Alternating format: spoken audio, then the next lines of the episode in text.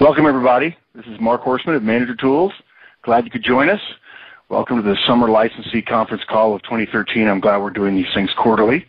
A couple of quick announcements before we start. First of all, we've just finished recording video of the entire Effective Manager Conference. We're editing the footage now.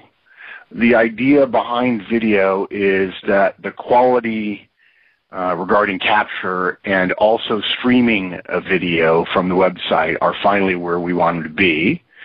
In addition, we just can't get to everybody in the world physically with public conferences. Even though we're planning on going to India next year, we've not been, and we have a lot of fans there. And the price point is going to be lower. Um, the product we're providing is the entire Effective Manager Conference with opportunities to send us practice feedback and coaching as, and, as well as getting the entire Trinity rollout uh, email support system after the fact and support from us along the way. Um, there are two ways to buy, the, to purchase the video EMC. One is if you just want to get the value of the EMC without coming, um, uh, you can purchase a license to view it, and that will be active for a full year. It includes all the email support and so on for 450 bucks. So it's roughly 45% of the cost of attending, not even counting travel and uh, um, lost time and so opportunity costs and so on. Or if you're a, a Tools licensee, if you renew your license, uh, it's only 200 bucks on top of the license fee, so it'll be a total of 365 bucks. And if you do that, you can maintain access to the video EMC for as long as you have a license. Uh, if it sounds like we're trying to incentivize licensing, we are. Um, and we also want to make it available. Um, and an eight-hour course for 450 bucks, we think, is is pretty reasonable, particularly since it's interactive. Um, okay, so that's first. Uh, that should come out in late August. That's the plan right now, and it's supporting our MT license renewal timing. If you want to renew, even though you're only six months into your year, if you don't know this, we've always done this. If you renew at that point to get access to the video EMC, um, we'll, we'll simply add a year to the end of your license, so you won't lose the six months you already have left. Um, also, our Effective Relationships series of disc casts comes out uh, soon after that, probably in October. We've recorded all of the casts. Uh, and for Wendy and I, and for Mike and I, that was an enormous burden. Um, and by the way, the reason for October timeframe is the intent is for it to be an incentive to, to Career Tools license renewals. And basically what we've done is for every pairing of disk boss and subordinate, we've created a three hour long podcast that explains everything you need to know about manager and subordinate. So for instance, if you're a high C boss and you're high I direct drives you absolutely bonkers, there's now a cast for that. There are literally 36 cast pairings. So high D boss with DIS and C, high I boss with DIS and C, all the way through all four bosses. And then also high I direct with four different types of bosses, high D direct with four different types of bosses. So you can see that gets 32 plus uh, there are um, then there are some other casts as well. It's the equivalent of 108 hours of casts, which is, if you think about weeks, and weeks being half an hour, that's four years worth of weekly disc guidance. It's every cast is exceptionally long uh, and very detailed. Um, and, and, here's the pricing. If you just want one of the casts, if you know who you are and who your direct is, it's 25 bucks for that one cast, three hours long. Um, if so, if you know your disc and your bosses, you get three hours, 25 bucks. If you're a manager, for instance, and you've got a bunch of directs, and you may not know their profiles, or you've got a wide range, those four casts.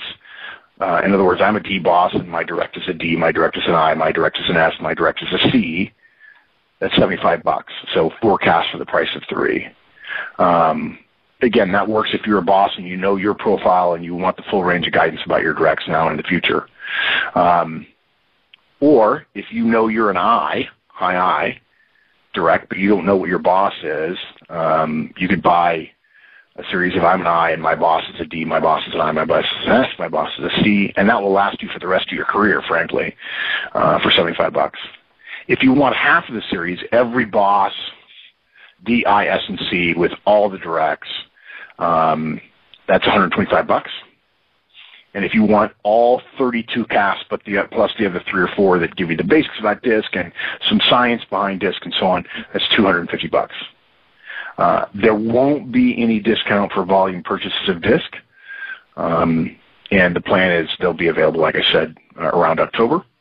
And yes, the book will still come out um, this year. We just decided to put video first because a lot of people have asked us about video. Not saying as much people ask about video as asked about the book, but a lot of people ask us about video. And we want people who can't get to us to be able to do the conference. Okay, enough. I've talked long enough. Took five minutes. Question number one. Which 10 manager tools cast would you suggest Esther. And, and, and, the question is really so dependent upon you and where you are. Some folks need help with relationships. Other folks need help with projects, some with just running things and making things happen. Uh, Wendy and I have drawn up a Hall of Fame series, and I've put together my 10 favorite from a shortened version of the Hall of Fame, which I think has 30 or 40 casts. And they are anything about interviewing, um, and soon there will be an effective interviewer series of casts for you all, much like the like like the interviewing series. The juggling koan about delegation, Horstman's law of project management, how to deal with an arrogant producer, which people ask me about all the time. My best guy is such a jerk. Owning the inputs, steel, ta- steel cage death match with a tip of the hat to Dan McGuire, pre-wire, which astounds people every time they hear it race don't chase, which so few managers seem to pay attention to budgeting. And it seems like over the last 30 years, guys, less and less man. It used to be if you were a manager, the difference between a manager and a supervisor was a manager had budget. Now there are people who are managers and senior managers and directors and assistant VPs who don't have budget. You have to be a VP to have a budget, which is bad. Um, but anyway, you can't be friends with your directs and how to give a decision brief. And that's a generic answer, which isn't really helpful to any one person, but those are the ones I like the most. And any any author who tells you that he or she likes all their all their books the same because they're like children, I find that bizarre. I don't, that, that makes no sense to me or to Wendy. Uh, and by the way, we have a special treat for you. Uh, question 12 is a career tools kind of question. So Wendy and I collaborated on the answer, and Wendy will deliver, be delivering the answer. I wanted to say that now so Wendy can get very nervous before before that uh, before she has to answer. Okay. That's All right. Question. Yes, it's my pleasure. How do you know when it's time to let somebody go? Folks, it depends on the situation. The leash, though, in this situation, you read this scenario, it's much shorter for an outside contractor. In fact, there's really no leash at all. You you can sneeze and get rid of an outside contractor. Not, not that I'm suggesting you should do that. Frankly, I would have fired an employee for the situations you describe in light of the amount of time you've been working with this person trying to help them. If I if I understand your situation correctly, so if I would have fired an employee, I would have definitely fired a contractor even before I would have fired an employee. And, and to me, what bothers me is the lack of progress. That's that's not acceptable. It's absolutely not acceptable. If if your company uh, has the same revenue for five years and the same profits, even if those margins are good, your company, if it's public, will lose the ability to gain capital in the public markets because Wall Street will hammer them. And I know some of you don't think about Wall Street very often, and, and we're not suggesting that you should manage your company for Wall Street, but if you don't understand that your company's stock price affects your company's ability to get capital to invest, particularly in down markets, then you're not paying attention to the big picture for those of us in, in profit-oriented organizations. Um, and by the way, you don't have, in this situation, you don't have to follow follow our guidance for late-stage coaching or, or firing somebody um, with a contractor. You really don't. Gather all your evidence on a particular contractor and in the contract. Um, now, look, if you're gathering your evidence and you realize you don't have all the evidence you might like, okay, that's your fault and your mistake oughtn't be taken out on this particular person. So gather some more information, and it sounds like this person will give you plenty more in the next three months, and then wish them well. Be nice about it. There's nothing wrong with being nice and saying you don't fit with our plan for constantly improving, and you don't fit with our needs for serving our customers, and so I'm going to find a different contractor, and I wish you well. Um, and I'm going to take this to the next level, even though I'm just only going to hint at it. You can make this decision fairly analytical. Figure out what this person's responsible for and measure them against those those criteria. Um, measure the time you spent. Put a create a proxy for the quality failings they've created, and determine the cost uh, in terms of your effort of putting a new person in the role and the the cost of them learning your systems and so on. Um, make a guess. You don't have to share that with anybody, but start doing an analytical process so that if one of your bosses says, well, show me the numbers why we should change contractors, you may have to put a proxy in there for goodwill of this person who knows people in your company. But it sounds like he's doing so poorly that his performance, his negative performance will outweigh any goodwill that he's had because he's been there a while. Okay, question number three. How can I establish a way of building up relationships if my director is not doing one-on-ones with me. Um, I, this is manager tools. It's not direct tools. We've said it a billion times. If your boss doesn't want to have a relationship with you, there's not a lot you can do about that. Okay? There's just not. And I used to hate these questions, folks, because I thought, are people listening? I can't, I can't help you. If your boss is a jerk, your boss is going to be a jerk, and you have very little control, very little influence. And, and now I realize that the reason y'all are asking us is because you really believe we should have the answer. Um, I wish I did, but I don't. When I do, I'll be a billionaire and I'll retire.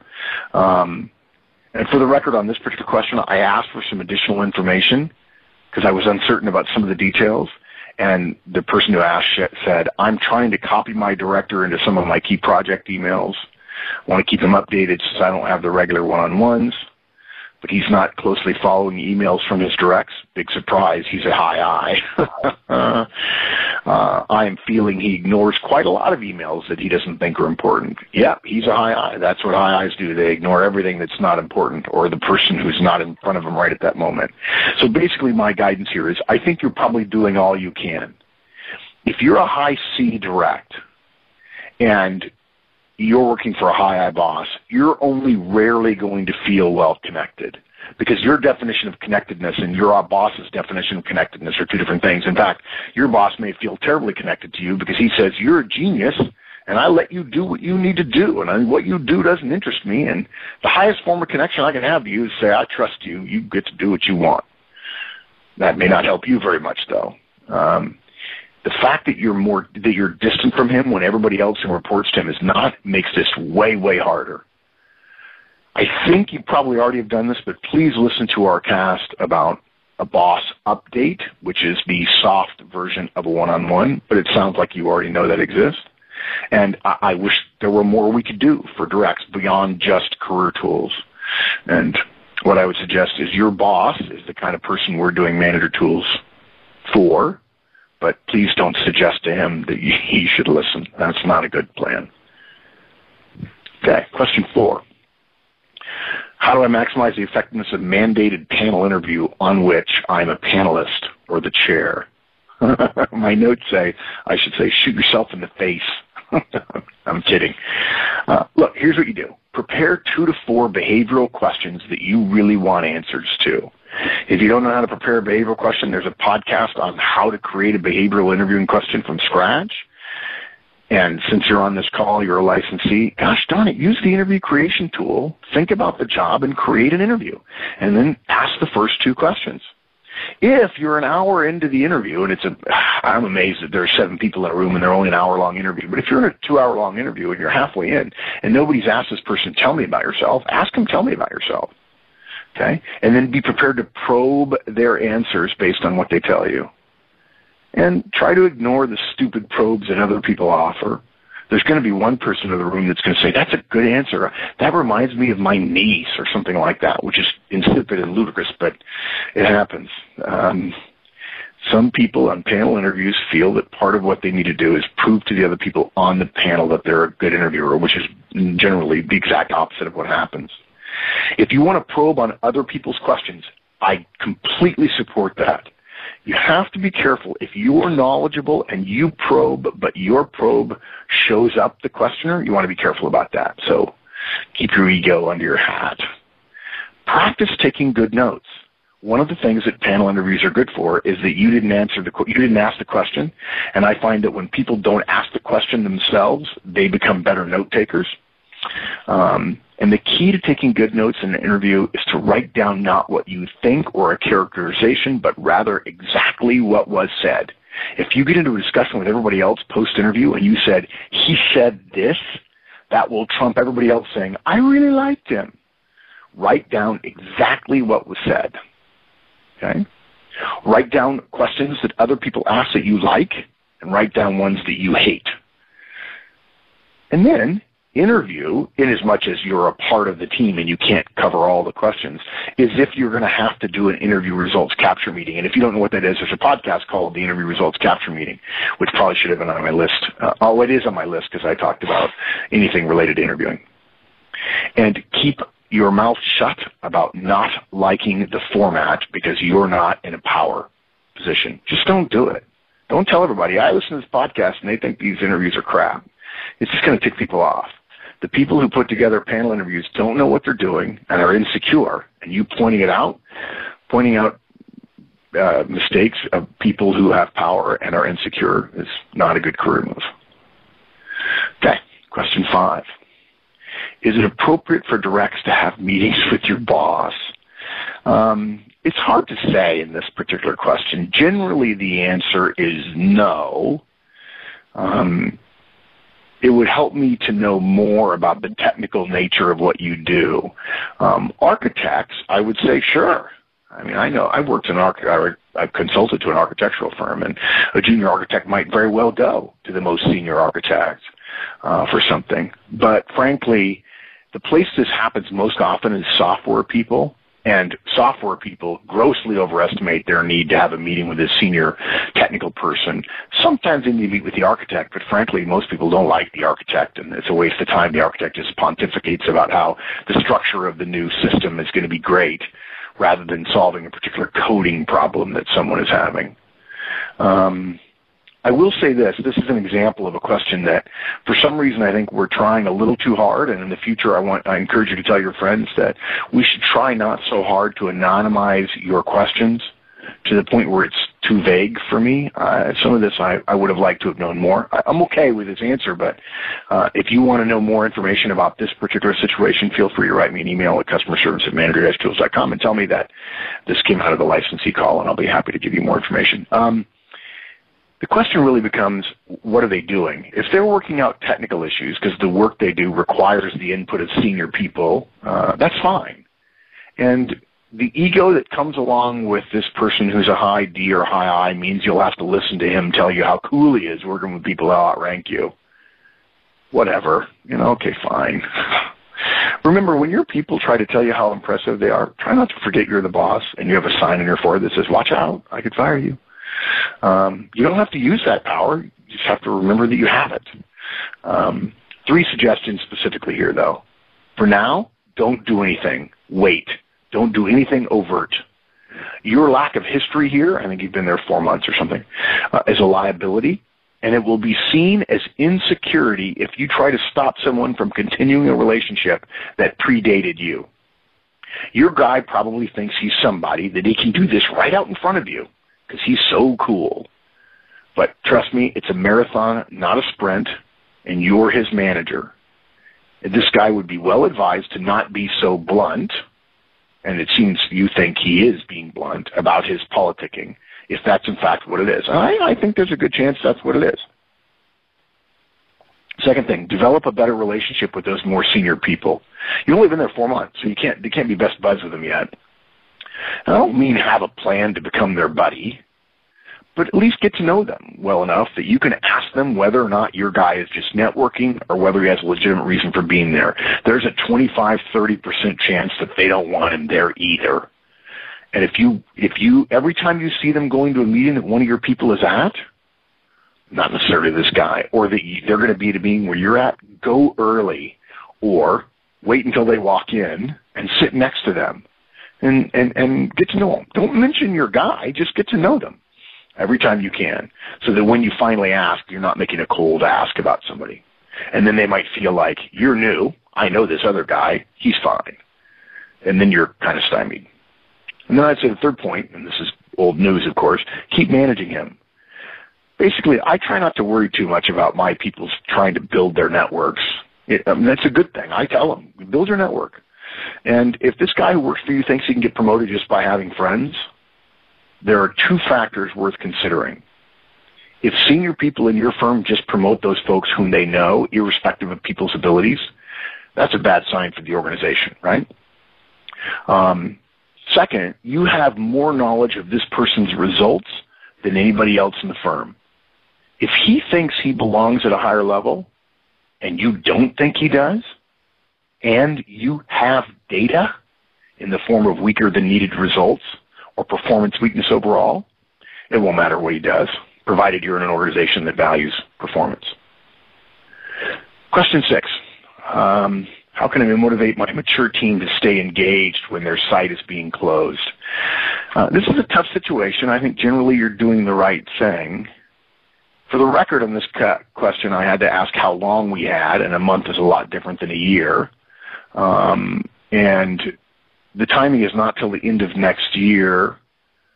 The site shutdown will begin in the second quarter of 2014 and full closure in December. And we're only talking about three people here, which I'm going to come back to. Okay. Um, so my, my questions were along the lines of how many people were offered packages and for how much and for what reasons, who have accepted, who have declined. And basically I was told that roughly 60% of the team were offered packages based on their fit of expertise and so on. Some were a basic package, some were a bonus package. Um, they were given until 1 September to make a decision. A few have declined already. Most are keeping options open until September. Um, I, so my guidance here, I wouldn't apply a general rule. Uh, you, you, mentioned in here your approach is to appeal their interest. I think we have to be careful about smothering the same, all, a bunch of different people with the same type of jam. Um, ask yourself what each one of these people needs in order to have them do what the organization needs from them. Um, I'll, I'll, give you I'll give you a really bad example that you may be aware of from the recent history of manager tools. If if for some reason I needed Wendy to do something for the organization that was distasteful for her, I don't mean in an ethical way, but just something she didn't love doing, and I said, I need you to do this for the good of manager tools, she'd do it without in question. It wouldn't even be, I mean, it would be, she would just say, okay, and I wouldn't hear another word about it. On the other hand, Mattel, my assistant, my short-lived assistant, if I had said to her, I need you to do this for the benefit of the organization, she would say, well, I don't understand what that is because she was new. I motivate Wendy insofar as I need to do that ever uh, very differently than I motivate Danny or than I motivate Mattel or for that matter that I motivate Mike. Um, so I think you have to be careful about saying my plan. I mean, I, there's nothing wrong with having a general plan, but unless you've got a hundred people where you need a PowerPoint slide and say, here's what we're doing, um, and you can't reach everybody because you're a director or a senior director. I think the folks, the, the focus ought to be what does each of your people need in order to have them do what the organization needs. Some people are going to need handholding. Some people need their professionalism appealed to. Some need lots of questions about their plans and family and so on. Okay. If I had 10 or more people, I would probably keep a board. I would keep it private, depending upon who. If I was an EVP, and there were 50 managers in my division and my division was going somewhere else, I'd have a board in my office of movers and jumpers and stayers. People who would move, people who would leave the company who would jump, and those who were going to stay and close down the shop and then stay in the local area, whatever and I would think about why they're doing what they're doing and where that what they want to do and how I can appeal to them if I want to appeal to them. I also think that oftentimes we miss the opportunity that when a company shuts down a, an office, the idea is we need to keep all those people. Well, no, if we needed to keep all those people, we may not be shutting down the office. So uh, the first thing I would say is if I had somebody who was going to jump that I didn't want to keep, that's just one less person for me to worry about. In fact, I might help them with their resume. Right? I, I think we make a mistake of saying we're going to treat everybody the same, or I got to try to keep everybody, or let's try to keep everybody happy. You cannot keep everybody happy. but getting to know each one of them enough that you can decide what does this person need to, so I can get the most out of them, and that's fair and reasonable to them based on their situation. That that takes time, individual time. I probably encourage all of them to take a disc uh, profile to help me and to help them with their move and their remaining careers, and that's how I'd pitch it. Hey, listen, guys, it's not that much money, and whether you stay or go, I think this would be great for you guys to know. Um, I'd offer them resume help for those that want it. Um, there was a guy who wrote in about a year ago who said his his team was being made redundant. It may not have been a year ago, I don't remember. And um, and and uh, he said, you know, I'd kind of like to buy them all uh, the the interviewing series. Um, uh, I think that's right. Wendy, is that right? Was the interviewing series? People um, sent me resume workbook and the interviewing series. Re- re- resume workbook and the interviewing series, and um, and I told him because you're willing to buy it. I think we didn't we give it to him or we gave him a discount or something just because. Yeah, we did. And I wrote about it at things I think because that's just a world class move. I wish more people would do that. Whether you buy our product or not, I don't care. But gee whiz, somebody's leaving, they've been there for three or four, or five years, they've been a good employee, but their family needs to stay. That's a good choice for them. Help them make a good transition. And most people's resumes stink. They're so bad. I just, I mean, I get friends' resumes. I'm just like, really, seriously. Um, if somebody's been there 20 years and they haven't interviewed in 20 years, they're going to suck at interviewing. And show them you care about them. Nothing wrong with that. Um, something else I would do is communicate like crazy about everything and, unless you're specifically told about a specific item not to do so. Over communicate. Burden them with all the crap you tell them about everything that's going on with the move. The more you tell them, the more they're going to believe that you want them to know because you'd want to know if you were in their shoes. I think sharing until it hurts is the professional way to deal with somebody who's been at work, given their best, or what passes for their best, even if it's not what you think would be your best. And now the company has made an organizational decision that is no fault of theirs, at least in the abstract, and and they're going to lose their job because of it. You you have a chance here to earn their trust by openness and candor. Um, now, the final point I want to make here um, only three people were involved in this. And guys, to me, that is not a team problem. That is not a team communication problem. That is an individual communication problem. If, if for some reason we had to disband manager tools, I wouldn't think I had a team communication problem. I would send out a short email, say, be on the phone with me, and I'll tell you what's going to happen, and then I'll talk to each one of you. And I would rely on my relationship rather than on a broadcast plan. We have to be careful as managers we don't start acting like HR. And I think we have some HR people on the call, so don't take that the wrong way, HR. But too often HR comes up with a broad brush plan for the entire organization, and managers implement that rather than thinking, okay, this is helpful to me, but now I have to turn this into a message for every single individual who reports to me. And then if they are managers, I have to help them craft the message to their people as well. That's what great leaders do.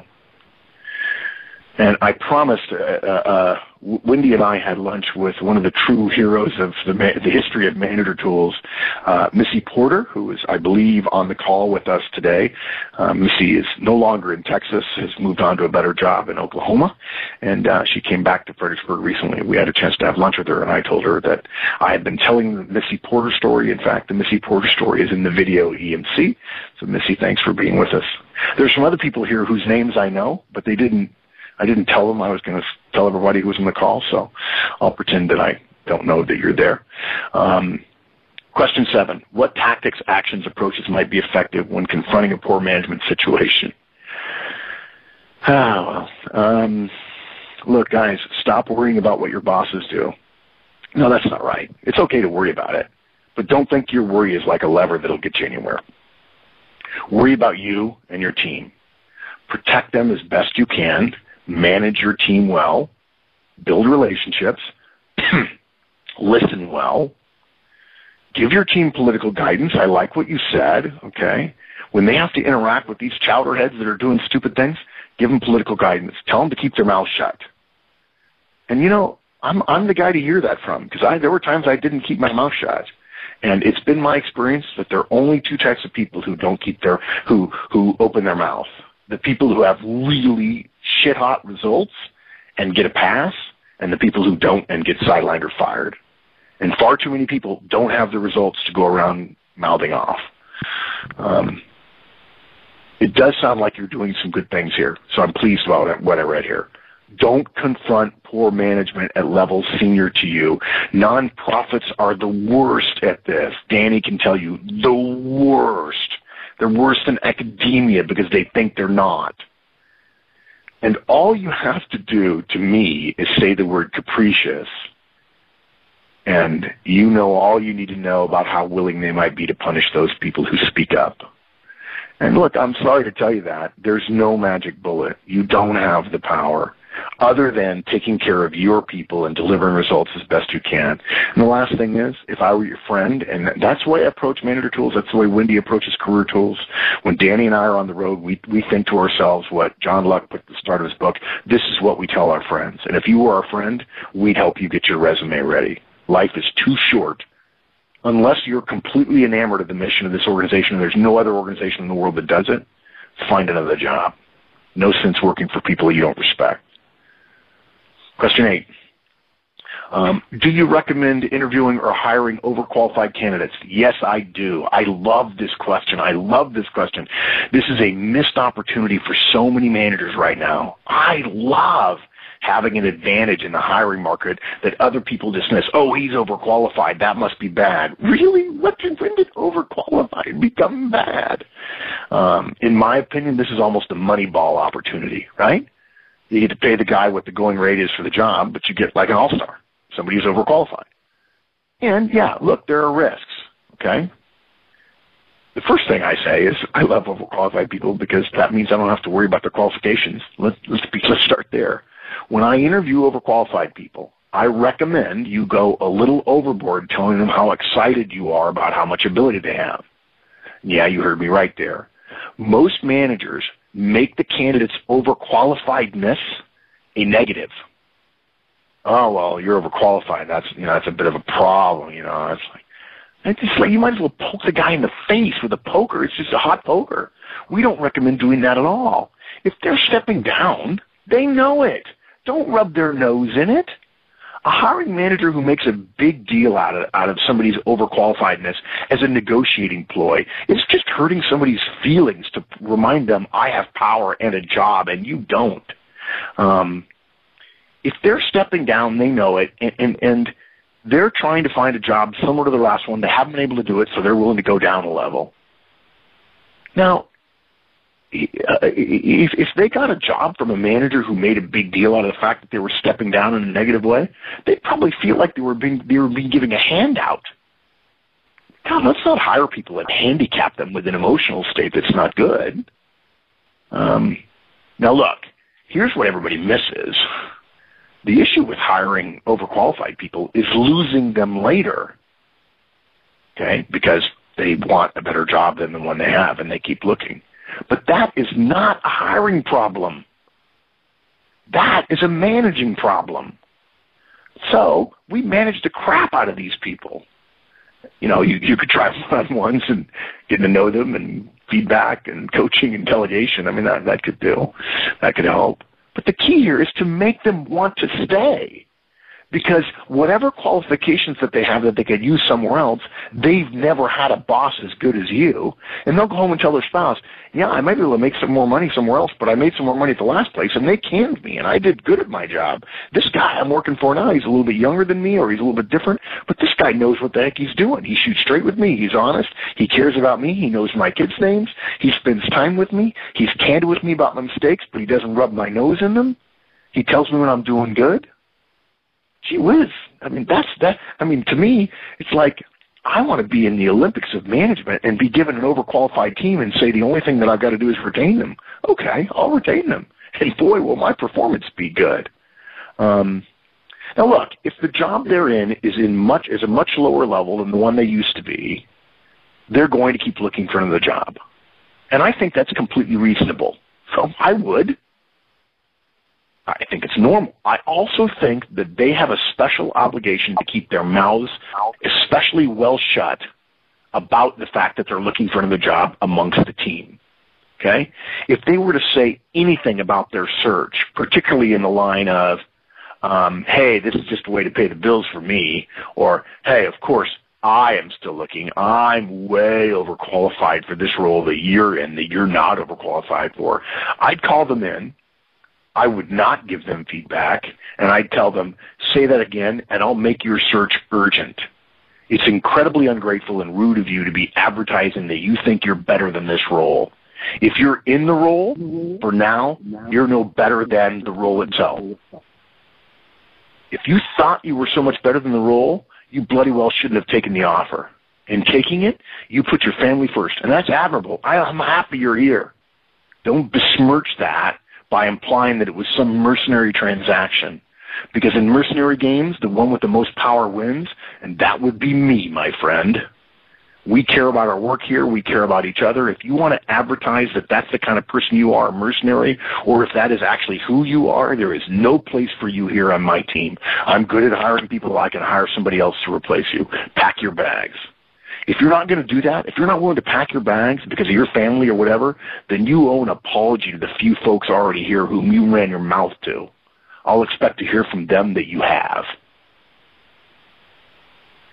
That used to be a rant. That would have been a rant five years ago. Um, but that's what I'd say, guys. I'd hire an overqualified person and say, okay, time to put a lid on that stuff. And you might leave in a year or two, but I'll get the most out of you I possibly can. I'm going to work like hell to get you to stay. If I had a sense that a person that I was hiring was that kind of person, and, and look, guys, many are, that where they would come in and their attitude would leak out in such a way that they'd be saying, well, this is just a way station of my career, I wouldn't hire them because we don't hire just for skills, we hire for fit as well. I'd go back to my team and ask not just who's most qualified, but also who will keep that under their hat and fit in and be respectful of those people who were overqualified. And look, even the biggest team player still would be smart to take a better offer in a year or two when the economy improves. And guys, we should cheer them for be for that we were able to help them, that we got a lot out of them, and that they were able to take a step back up, and that the fact that they were employed made it easier for them to do it. What that means then is we need to start right away working on our bench. Once we hire this person, we have a greater risk of loss. So start working on your bench so that you've got people you could fill right in the moment this person leaves have a replacement in mind and already talked to and already essentially interviewed. And lots of managers we know don't like doing that. They just want the search to be over. Um, but that's not the way to be really, really effective. Okay, question nine. Um, what is the best way to handle salary and pay discussions? Um, yeah, you're probably right. You could have done it better, and that's okay. Salary salary stuff is kind of hard. It's amazing to me that HR says we're a resource. I know we've got HR people on the call, but HR says they're a resource, but they HR doesn't do real well coaching managers on how to talk about salary. They say send them to us, which is bad. Okay? So yeah, you should have known what to do, and now you'll know what to do. And guys, that's how we learn things. Adult learning model. You do it, you suck. you learn from your mistakes, and you get better. Um, so let your let yourself off the hook. Honestly, your boss had to get involved fine. That stuff happens all the time. Let yourself off the hook. Okay. Now, let me give you the simple answer to what you do when somebody asks for more money. You say no. Always say no initially to a request for more money. If your organization particularly has a standard review schedule where money is not discussed. I just talked to an executive. He's one mile from me right now. And um, he had a guy come to him and say, I, I, I need a 50% raise. And this is a guy who was at an executive level, and this person who was asking for a raise knew full well that the organization only discussed uh, pay once a year. It was simply not done to talk about pay at any time of the year. And they had a long history of taking care of people when it came to pay. What do you say to an executive who knows the company only talks about it one time a year and then says, I really need a 50% increase and I need it right away, or I'm leaving? I'll tell you what you say.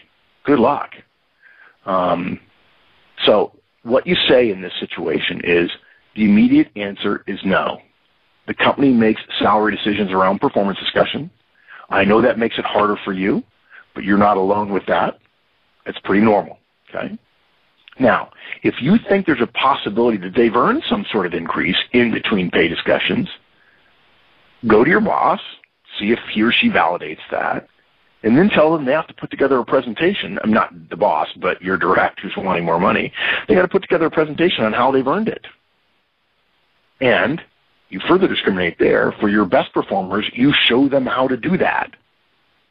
And for less great performers, you leave it up to them. This is how all requests for organizational resources are made with a proposal based on the merits. And many people don't understand that pay and performance are inextricably linked. If you want more pay, you have to show more performance. That's always why I chuckle at young college kids saying, I'd like to negotiate for more salary. Oh, do you have an extra 10% of your brain strapped there in your backpack, son, that you're going to give me now that you were going to withhold from me coming to work at the previous salary? You're not negotiating when you're asking for money, you're begging. Okay? If it's someone you don't believe has earned a raise, guys, you have to be willing to just say no and talk about their performance.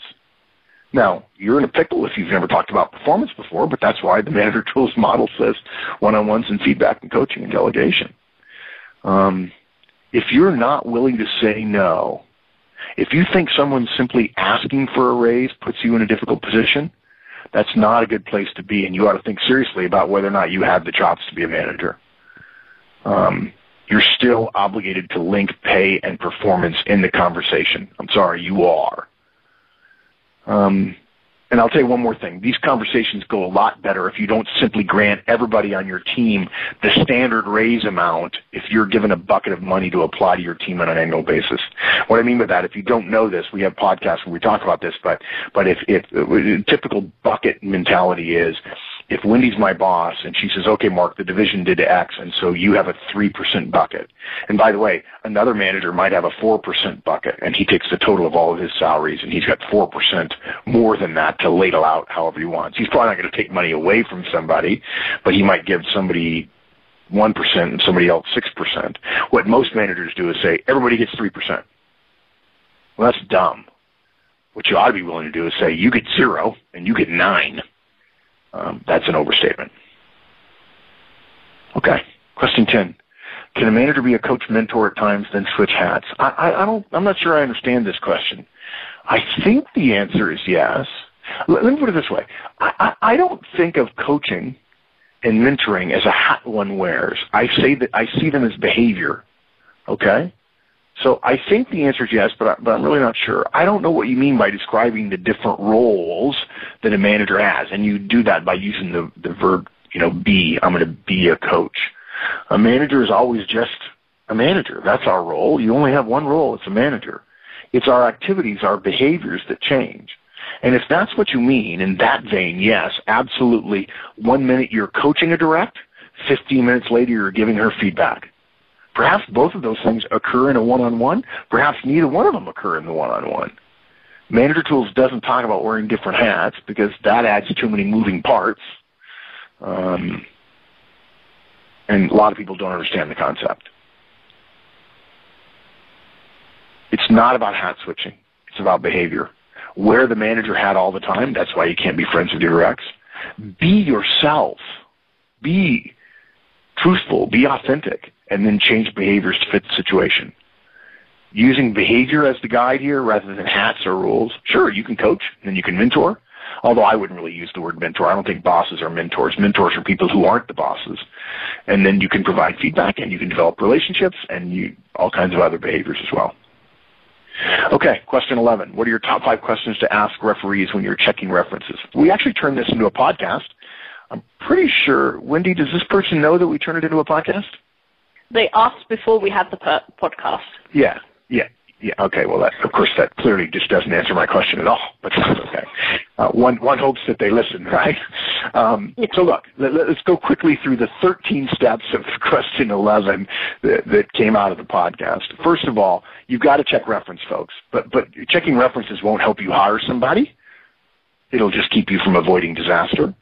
And what you do is you start with an admission hey, listen, we're already at the stage where we're checking references. In other words, you want to tell the company you're asking, the person you're asking, we're very close to making an offer, as opposed to, I have to check references, which doesn't suggest that in fact any effort has been involved, or that, that it wouldn't hurt to give negative comments about somebody. Whereas if you say, we're already checking references, or we're at the stage where it's time to check references, companies assume that means this person's already done well. And they can get away with perhaps saying, yeah, I didn't really like this about her or that about him or something. Also, the second thing you do is you start with factual questions. And in the podcast, we talk a lot about uh, how, how rules have changed about references and how historically references were a bad thing and then they became a good thing, but now they're a bad thing again in a way. Uh, and companies have gotten hip to the idea that they ought not to be giving references because it puts them at legal risk, even though that's kind of dumb. Uh, so you start with, would you please confirm the dates of employment?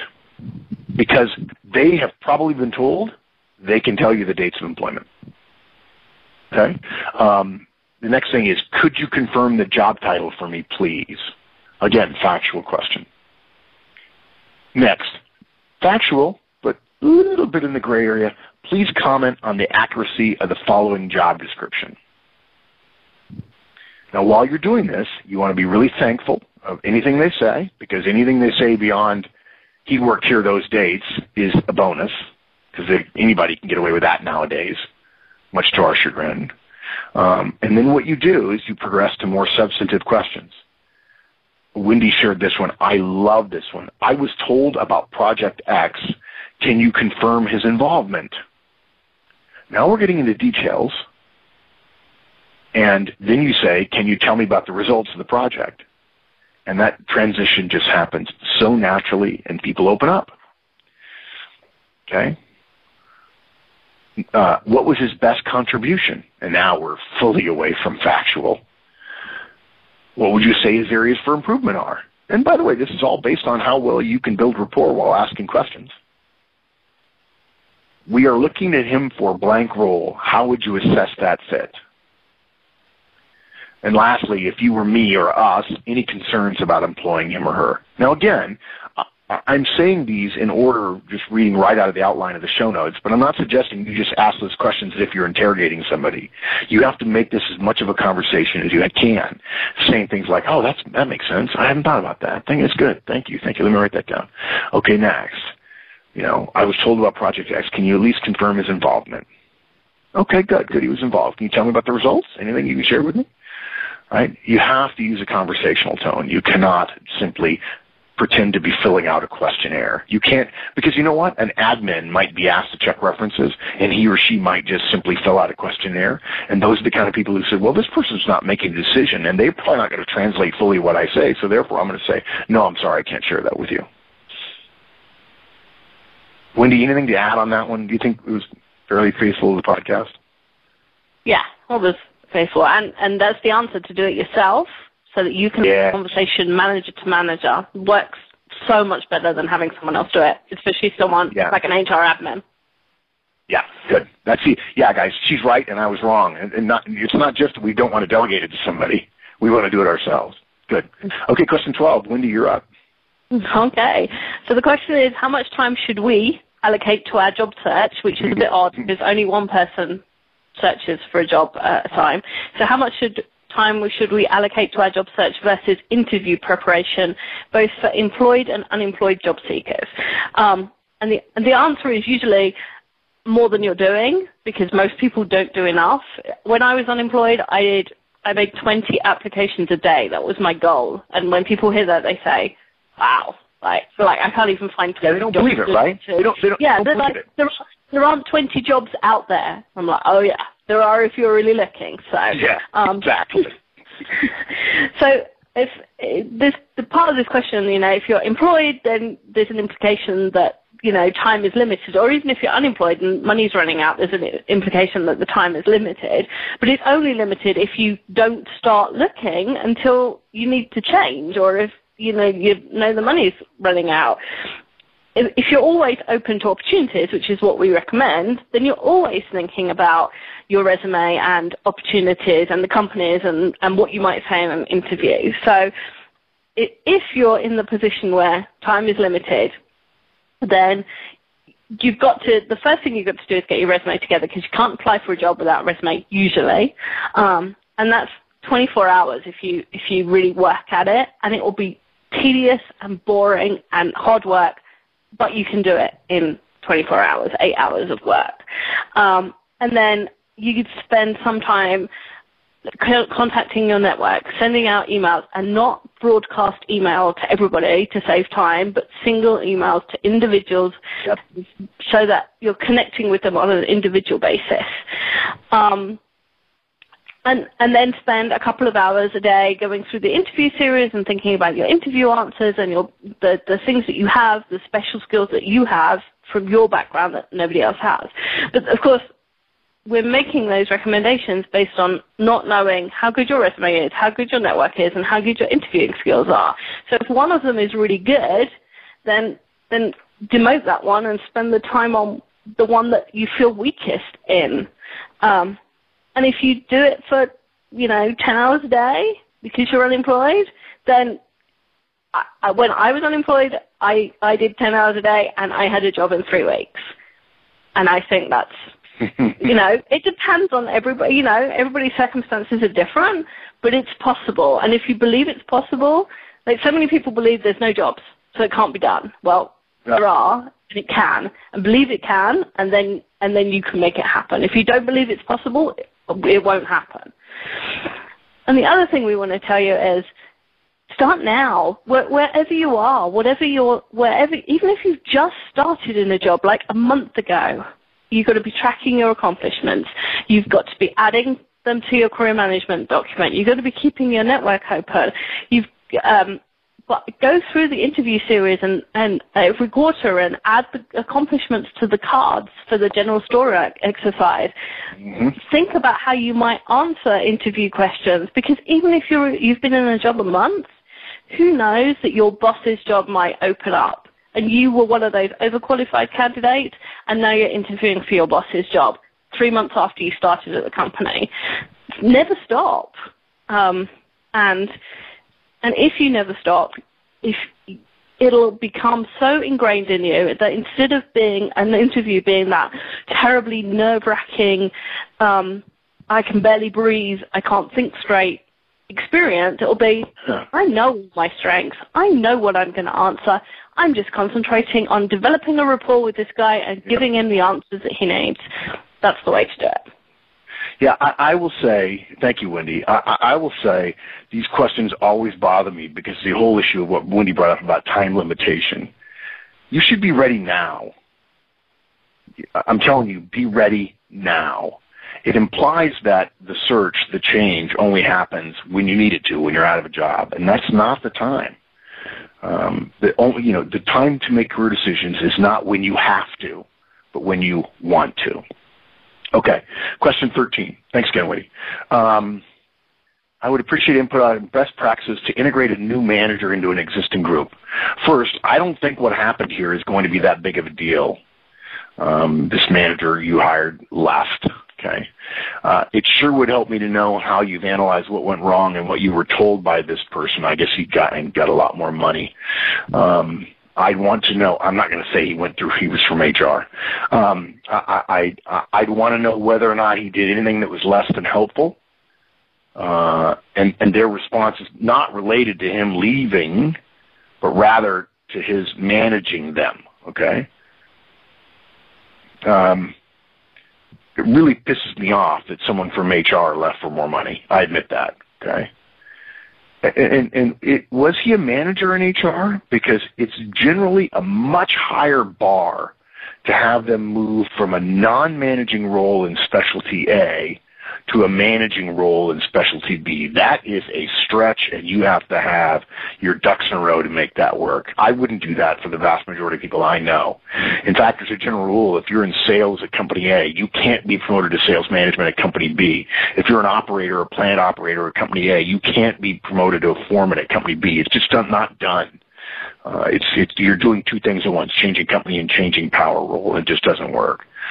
Um, and I'll be I'll be honest with you, it's a good question, and I'm sorry that this happened to happen to you. So look, relook your interview process. Did you have a detailed process? Did you interview multiple people?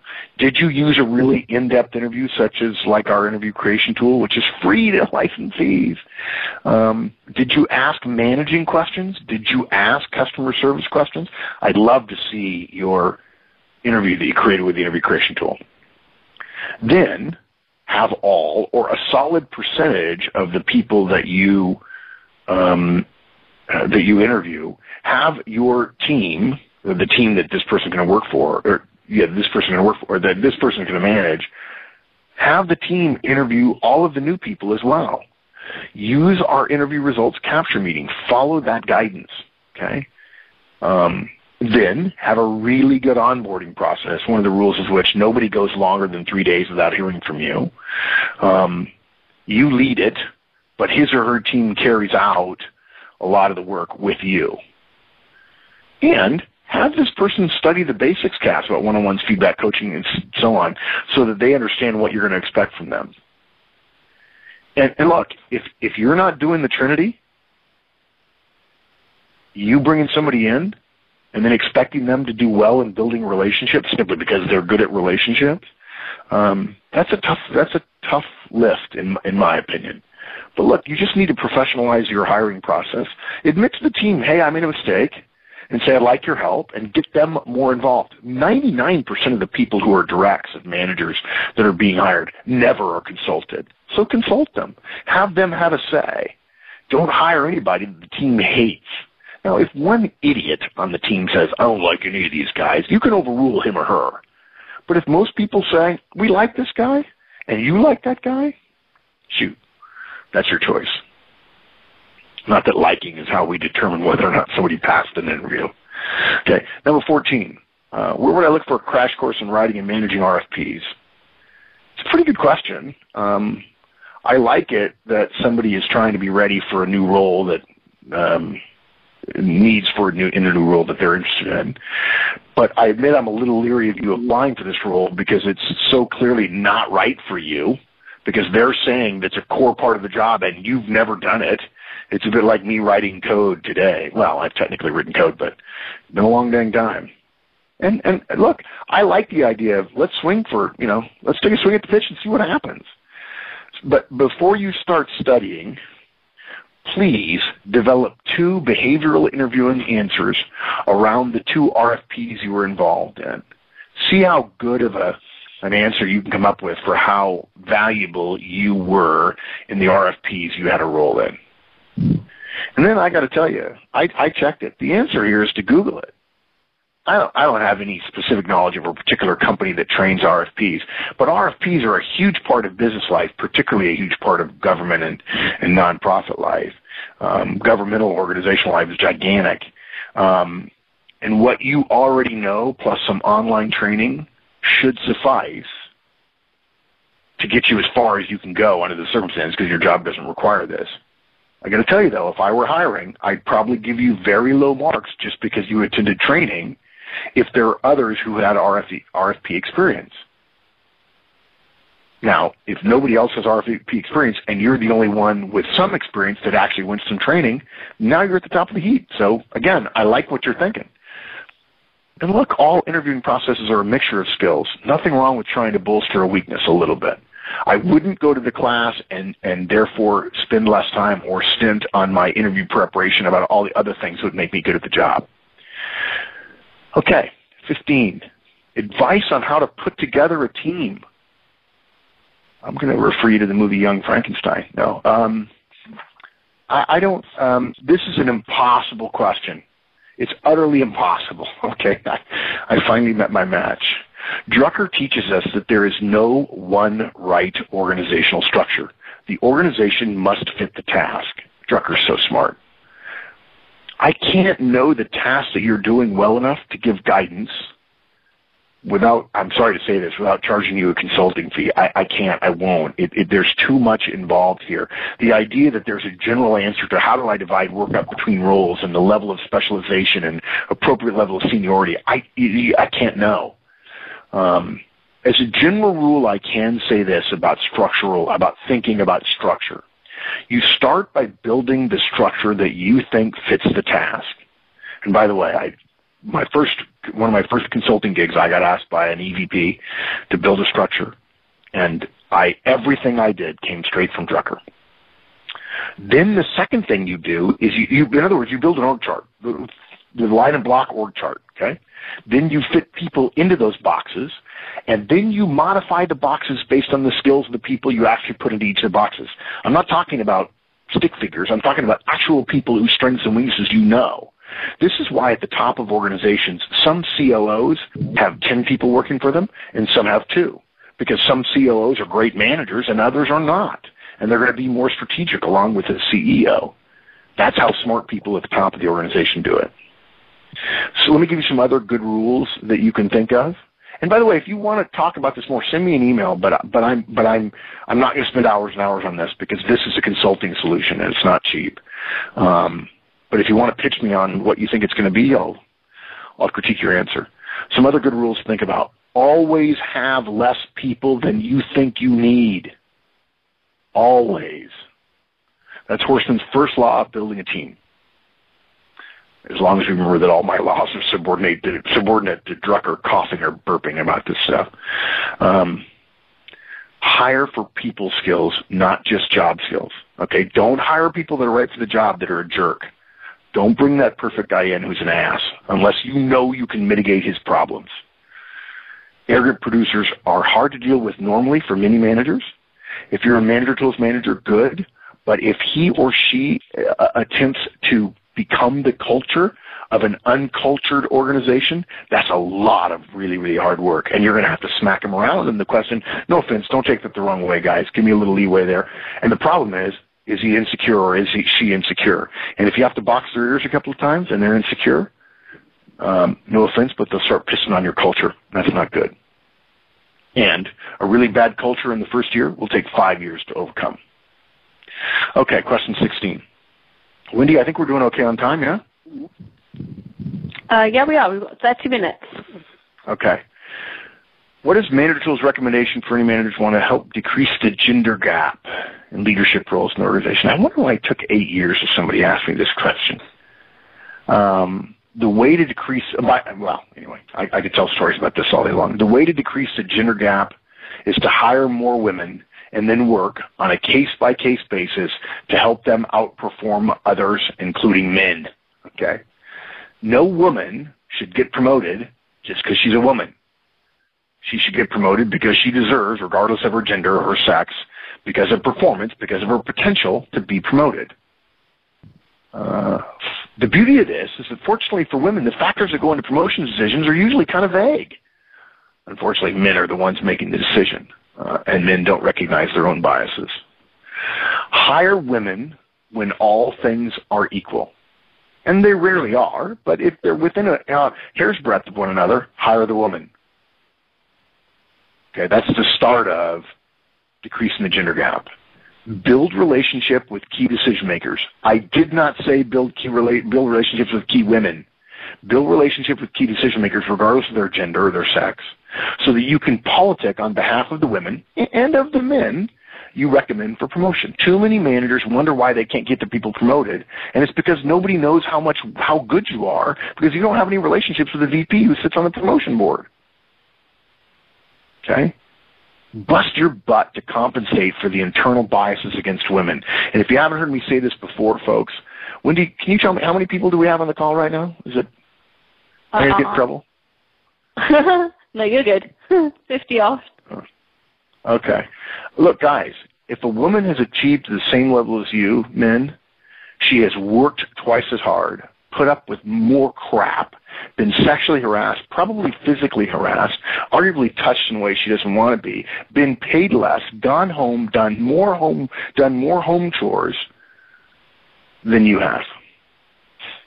And, and it's shocking because half of the world's potential resides in half of the world's people, which is to say women. We're nuts. The idea that you, the human race isn't as good off as it could be, and there are women who have potential to offer, and we can't see beyond our biases, just ludicrous. And if you're sitting there listening to me as a man and going, I don't have any biases, you're an idiot because you got them. Trust me, you got them. I have them. I know it, and I work hard to compensate. Every single person Manager Tools hired has been a woman because they're better.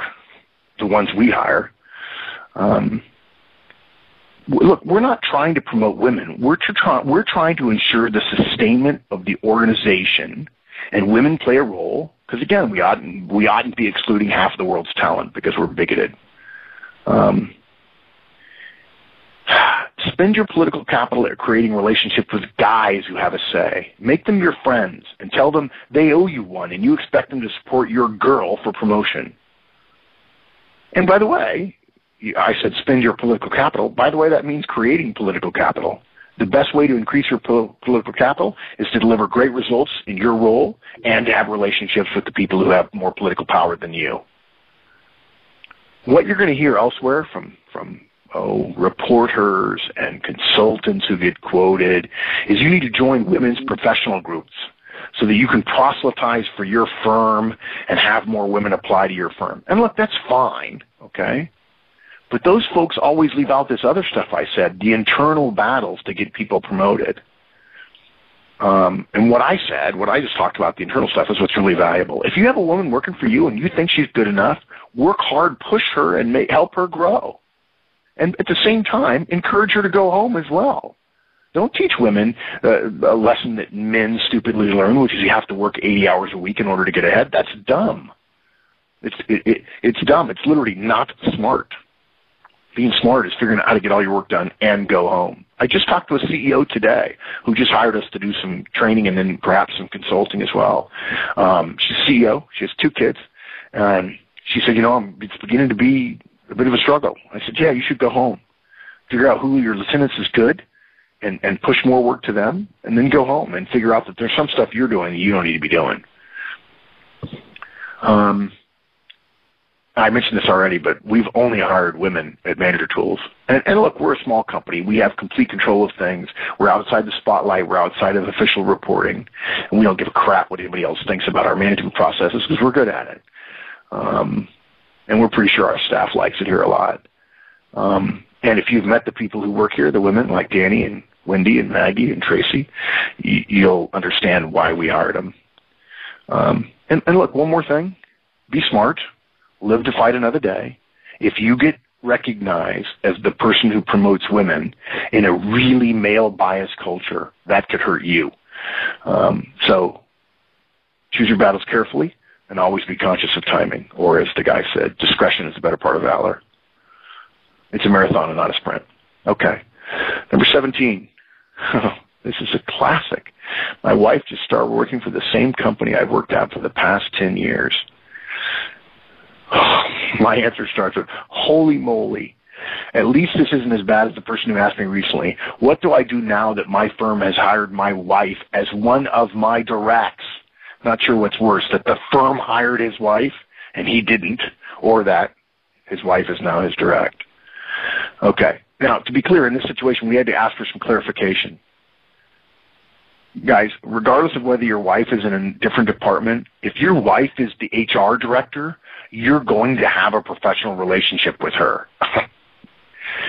and whether the two of you have the ultimate professional relationship that works brilliantly, the problem isn't only your ability to work well, it's the perceptions that surround your working relationship that are going to be problematic.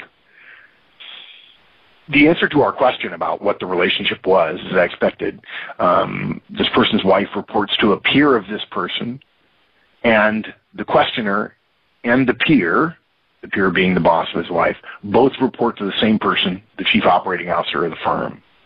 Meaning, the wife here is it when it comes to HR. And that makes the situation very tough because HR has to be and has to appear to be unbiased with her husband in this situation. And in this situation, her husband has a lot of key directs reporting to him. So, look, I, I would have a conversation with your wife about how the two of you are going to interact at work. Okay? My recommendation, and look, guys, I'm sorry to say this, but I, I've had this question before, so I'm just going to be really blunt. No hugging, no kissing, no terms of endearment. If there are going to be disagreements about stuff at work in either of your minds, talk about talk about them at night or at some time before to help with the perception of the discussion that you have in front of other people and to help with the aftermath at home. Now, there's an old, there's happy marriages are all the same and unhappy marriages are all unhappy in their own way. I think that's actually a, a bastardization of Tolstoy, but, um, so you're going to have to talk about boundaries at home. I think many families in your situation, I've talked to a couple of them uh, who have your similar situation, would have a rule about not talking about work at home. If you don't know this, mo- the single largest, single highest percentage of fights in marriages happen in the kitchen. And psychologists, sociologists say it's not because people fight about what they're cooking. It's not because they spend a lot of time in the kitchen necessarily. It's because one spouse is already in the kitchen when the other spouse comes home. One spouse has decompressed, the other one hasn't. And the, there's a conflict between work and family boundaries in the kitchen. And the thing to do is when you get home, if your spouse is already in the kitchen, Go in, say, hi, I'm home, honey. Kiss on the cheek. Go into the bedroom and change clothes and take 10 minutes to be home before you start interacting with your spouse who has already been home. Okay? Um, if you feel a disagreement brewing, um, if, if you feel that, agree that you'll talk about it in advance. And look, I'm accused of being Machiavellian all the time. People, staff say to me, you never don't have a reason for what you do. Um, so some of you aren't going to like what I'm going to say, but I'm right. I might engineer some open disagreements which we had planned to handle respectfully in order for people to see us handling a disagreement respectfully in front of them. I would let my spouse take her position and then I would take a different position and I would let her talk me out of it. I'm sure that makes me terrible, but it sure works. Um, be careful about decisions where one of you is not involved, but the other one will be expected to have an opinion. Okay? Those are the situations that really bother people. Others feel you're, other people will feel you're supporting the spouse to promote bliss at home. And that probably or may not be so, but that's the perception, and it's the perception that matters. And you have a small enough organization, or at least you're close enough to the top of your organization, that's a problem. Okay? Please, more talk at home before situations, before situations, and less talk afterwards. If you feel like there's a situation brewing between your spouse and you, just avoid the conversation at work that day. Say, guys, give me some time to think about it. I'll get back to you in the morning. And then go home and sit down with your spouse and say, what do you think we should do? Okay. And if you decide in advance that, that you're going to disagree, talk about how you're going to disagree. Nothing wrong with that. Um, and look, I know I don't need to say this, but manage your relationships effectively at work so that the perception doesn't strain any perceptions that you may be playing favorites or whatever. Don't strain an already weak relationship with somebody whom you need to have a good relationship with. Yeah, I'll mention one final thing that's I just full disclosure here. A number of years ago, I was very touched by a column written by one of my favorite authors, George Will. He wrote about a family who sued to block surgery for their own son, whose name was Philip, who had Down syndrome. And George Will found the, the parents choosing to deny life-saving surgery for their own son. He found it objectionable.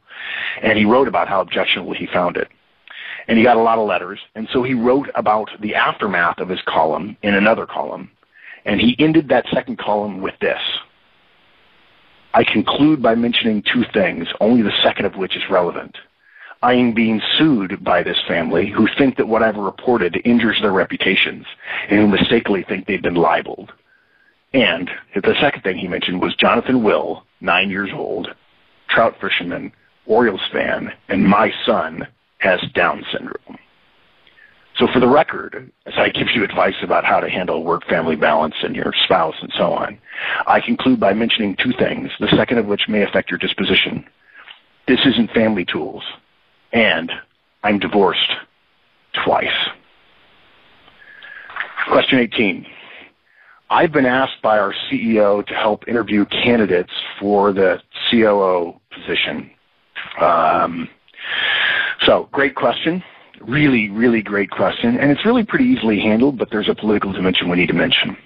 The first thing you do is prepare for the interview.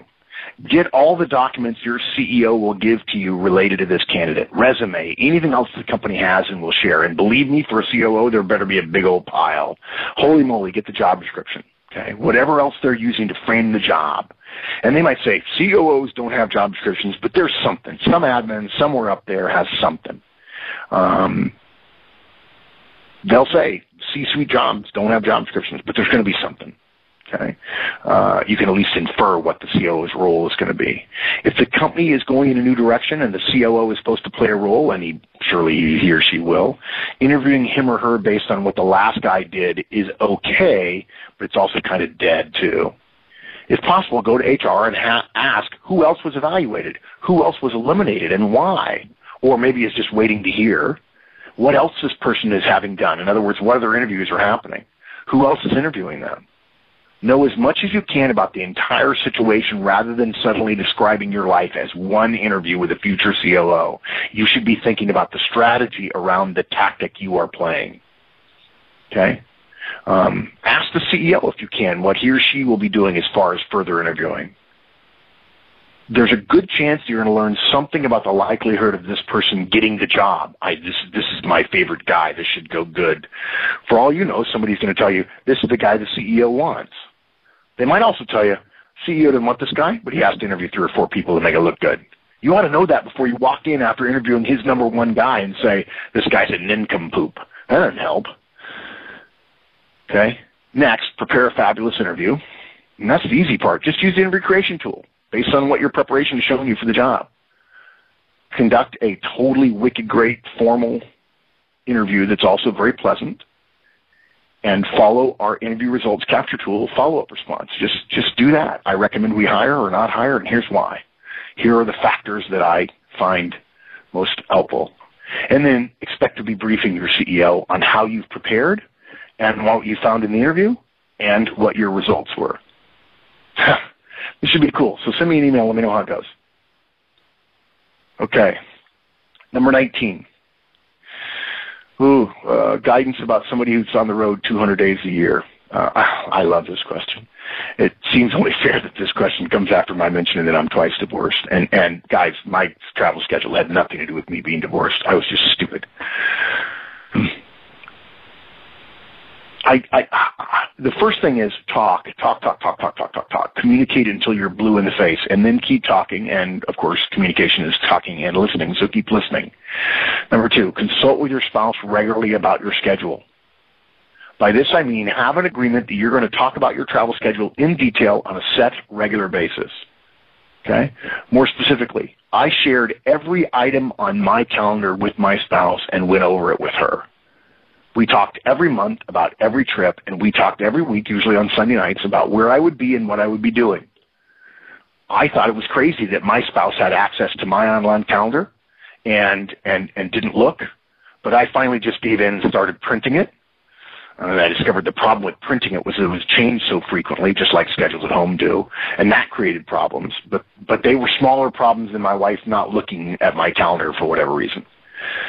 Talk about how you're going to handle conflicts with schedule in advance. Talk about how you're going to resolve conflicts scheduling. Maybe you come home early for some things. Maybe you stay on the road for other things. Maybe it's 24 hours notice. Maybe you try 24 hours notice and that doesn't work and then you try something else. Sometimes this is a function of costs to the company for airline charges. It's funny that that wasn't prevalent when I started flying, but now that's significant. Um, you know, in the beginning, there weren't any fees. Now there are big fees, but I have so many miles on American that American doesn't charge me. I would give a thumbs up to spending family money if the company wouldn't do so, or at least fly home early. And when your boss says you you, you can't go, that will cost money. It'll, but we don't have a budget for that. So I, I paid for it myself. My wife wanted me to be home. I came home. Um, now that then makes this a question about how you and your spouse feel about money. And I'm sorry, I'm not a good person to ask about that. I don't, I don't have any feelings about money. Money doesn't interest me, but some people are really particular about it. Okay. The recommendations I'm making usually means that the home spouse has to become way more effective knowing what's coming up with the family schedule. I have talked to many executives in this situation. One source of tension I've seen repeatedly with traveling executives is them sharing every bit of detail and the home spouse saying every week, oh, it's just school. There's no need for me to tell you what our schedule is. It's the same every week. And that's just plain false, as anyone who has kids knows. Okay, so you got to look at the month and you got to look at each week, and they can't just say, "Oh, it's the same week as always," because then you miss recitals, then you miss uh, school plays, and so on. Okay. Something else. This is the big one. Number five. Usually, fears about having to travel are way overblown. Way overblown. Okay. I know too many execs whom I've told cancel that trip, and they say they can't, and then they get an ultimatum from their spouse, and when they do cancel it, their boss says, "Oh, okay, oh yeah, uh, okay." They thought it was going to be a big deal, and it was nothing. You can curtail your travel more than you realize. You've probably developed a habit of seeing travel as part of the solution. And nowadays, it's not necessarily so. If you had to call a client and tell them at the very last minute you couldn't come, most of them would be fine. I've never missed a plane flight in my professional life, ever. But I've called clients at the last minute and said, I'm not coming. And they said, okay, stuff happens. I've only had four clients ever cancel, three with one company in one year, um, and they're still a client. But um, you probably overburden yourself thinking, I have to go on this trip. Okay? If you doubt what I just said, remember, aren't you supposed to be willing to lose your job because of your work? I mean, aren't you supposed to be willing to lose it? You can't make every decision as have the backdrop of I might lose my job. This will cause your spouse to one day say, "Fine, lose it then." Using that as a trump card um, is, is not good. Your spouse will see it. Your spouse is going to see your job as security, whereas you're using it as a weapon. Uh, and then you're acting as if you're just protecting your family, and it doesn't come across in a cool way at all to stay-at-home spouses. The other thing that's really, really huge is when you're home, be the hell home, okay? You don't have to take over parenting completely, like doing the cooking if your spouse normally does that when you're home. Um, in many cases, your spouse cooking for you is part of him or her expressing love. But by God, don't do dare work every night. When you're home, go to bed with your spouse. No long rounds of golf. No boys or girls weekends away. Put your damn email email enabled smartphone away. You'd be surprised how unavailable you can be and get away with it. Um, you know, it's amazing. People say, "Oh, I can't get away from it," and then they all admit to feeling joy when the door closes on the plane and nobody can call them. So apparently, there are times when you can turn off your phone when you're on a plane. The idea that you need to be available is irrelevant. If your boss is going to call you, he or she's going to call you. You don't have to be available. But sitting around being available is not a way to live your life. Communicate while you're on the road. Talk about how you're going to do it. Maybe it's text throughout the day. Maybe it's a phone call every night. If you're smart, it's text throughout the day. It's a phone call throughout the day. And it's a video call every night or FaceTime. Show them your hotel room. Show them how boring and sucky life on the road is. Also separate family communications, meaning kid communications, from spouse communications. That that means talk to your spouse and the kids every night, but don't take time away from your spouse to talk to the kids. In other words, don't have Monday with the spouse and Tuesday with the kids. The spouse, you talk to your spouse every night. And going to tell you something else. I did this. It really worked. Make notes about what your kids are doing and ask about it on the next phone call. I, I know a lot of parents who are like, oh, that's nice, honey. That's good. And then after two calls, they say, aren't you going to ask them about our recital? Oh yeah, honey, I you know when they get to be about eight years old, they know you don't remember. Something else to set an end date. Be willing to quit. In other words, say I'll do this for two years, but after that, I'm gonna I'm gonna ask my boss for a change because we can't do this forever. Be willing to quit before the problems become permanently embedded in your marriage. And I want to say one final thing, um, in the humorous interest of continuing with interesting disclosures about my personal life in 10 years of being a single dad, having custody of my son Drake every Thursday, every Thursday of the year other than July when I have him all month, and traveling 150 to 200 days a year, I have only missed 10 Thursday with him, one a year. If I can do that, You can talk to your spouse every night. Got five minutes. Okay. Okay, cool.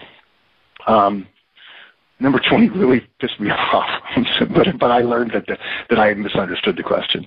This person, manager, repeatedly tired of repeatedly discussing the same things over and over again with his directs.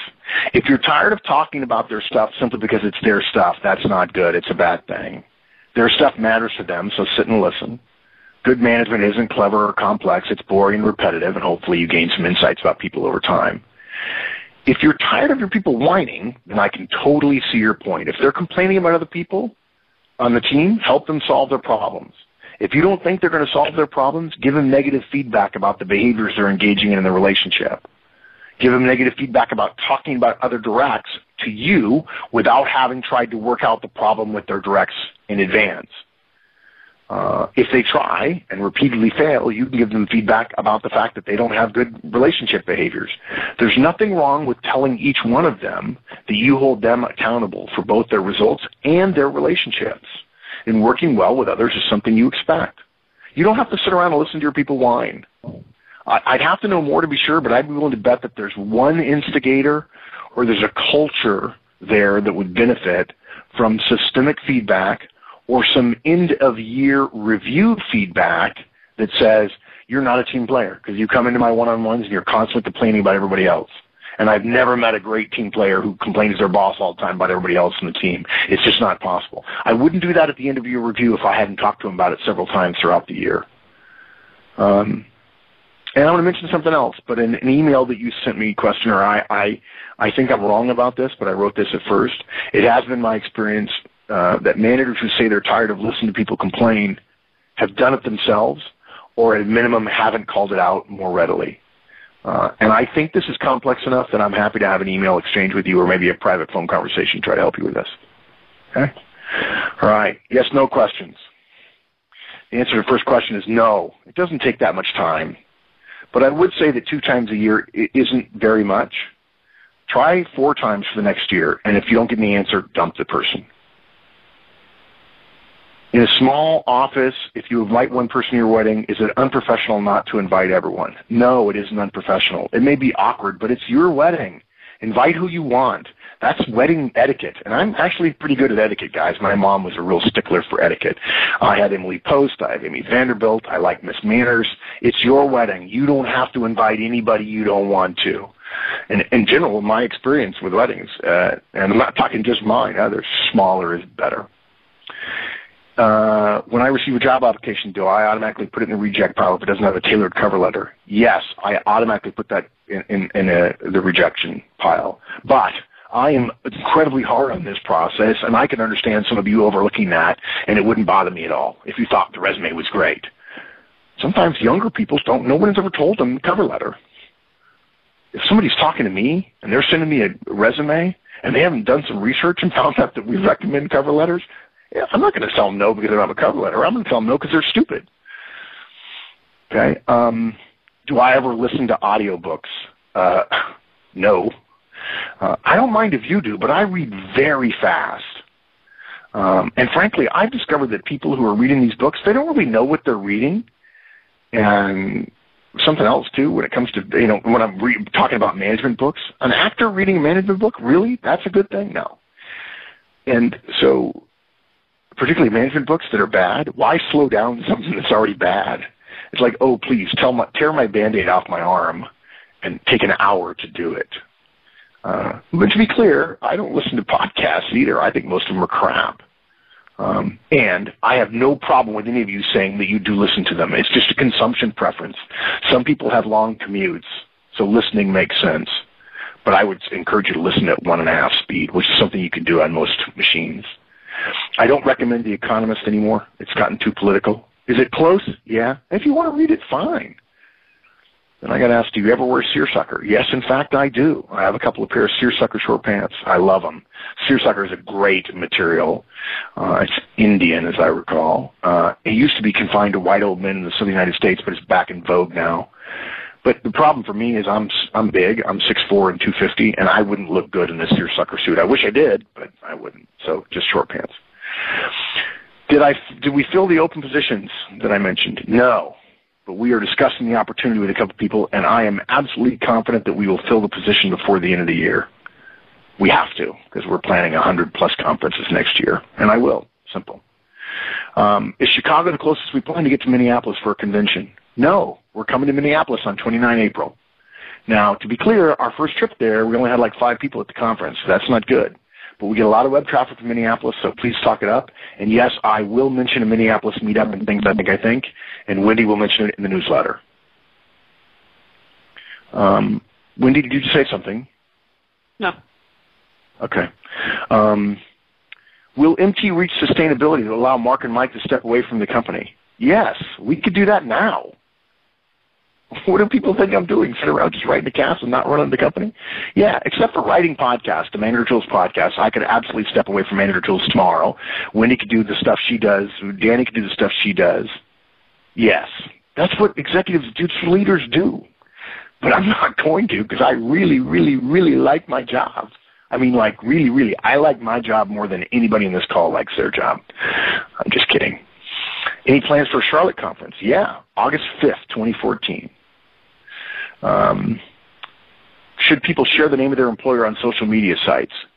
This is a hard question the way it's structured, so listen carefully. Yes, you should not share your employer name as a general rule unless you were authorized to speak for the firm. Naming your firm implies that you have authority to do so and are speaking for the firm. Now look, I know this is a gray area and that's not a great answer and I think five years from now the answer may be different, but for now discretion is better. And folks, let me tell you something else. I don't care what young people are saying today in the press. You do not have free speech within the walls of your employer. This, at least in the U.S., the Supreme Court is this is a settled law, and it's true in Europe as well. If your employer doesn't care for the comments, they could fire you. Now you might be able to sue them and win win the battle, but you won't get an injunction to have them pay you and get, let you keep your job while you sue them for the right to have your job back and you'll always have been the guy that sued your previous employer, and that's going to be online forever. Have you thought about having custom feedback post poker chips made? Yeah, we have. We did have them made, and the firm we contracted with was impossible to deal with. Um, that said, we have been staying out of anything to do with physicality up until now. But come back tomorrow. After all, it's spring and it's baseball, and you never know. Um, so yeah, we could do that. This could be something. Wendy has talked about using CafePress to have some swag on the website, and we are considering that. Any further activity on releasing a few executive tools casts? Um, yes, activity completion. No, it's not going off my radar, but I've got plenty of products to deliver in the next six months. And have I ever taken a decision in my business development actions that needed luck? No. Holy crap. Good Lord, no. No, no, no, no, no, no, no. Luck is the residue of design. We work like hell. We have reasonably good plans, and we do the best we can. Okay, I went over time. I never go over time, but I did by two minutes. Guys, it is a privilege to do this for you. We love the, I love preparing for these calls. I wish we could do them more often. It occurred to me on this call that sometime in the next six months to a year, Wendy and I, or maybe Mike and I, will record a podcast that you can listen to on a licensee call like this and then put out the recording as a podcast because we can record the cast to the level of quality we want while you guys are listening in. I think that would be the most boring thing ever, but you might enjoy being part of what it essentially will be the second only live cast we ever did. Thank you for being part of our community. Um, stay frosty. Good night.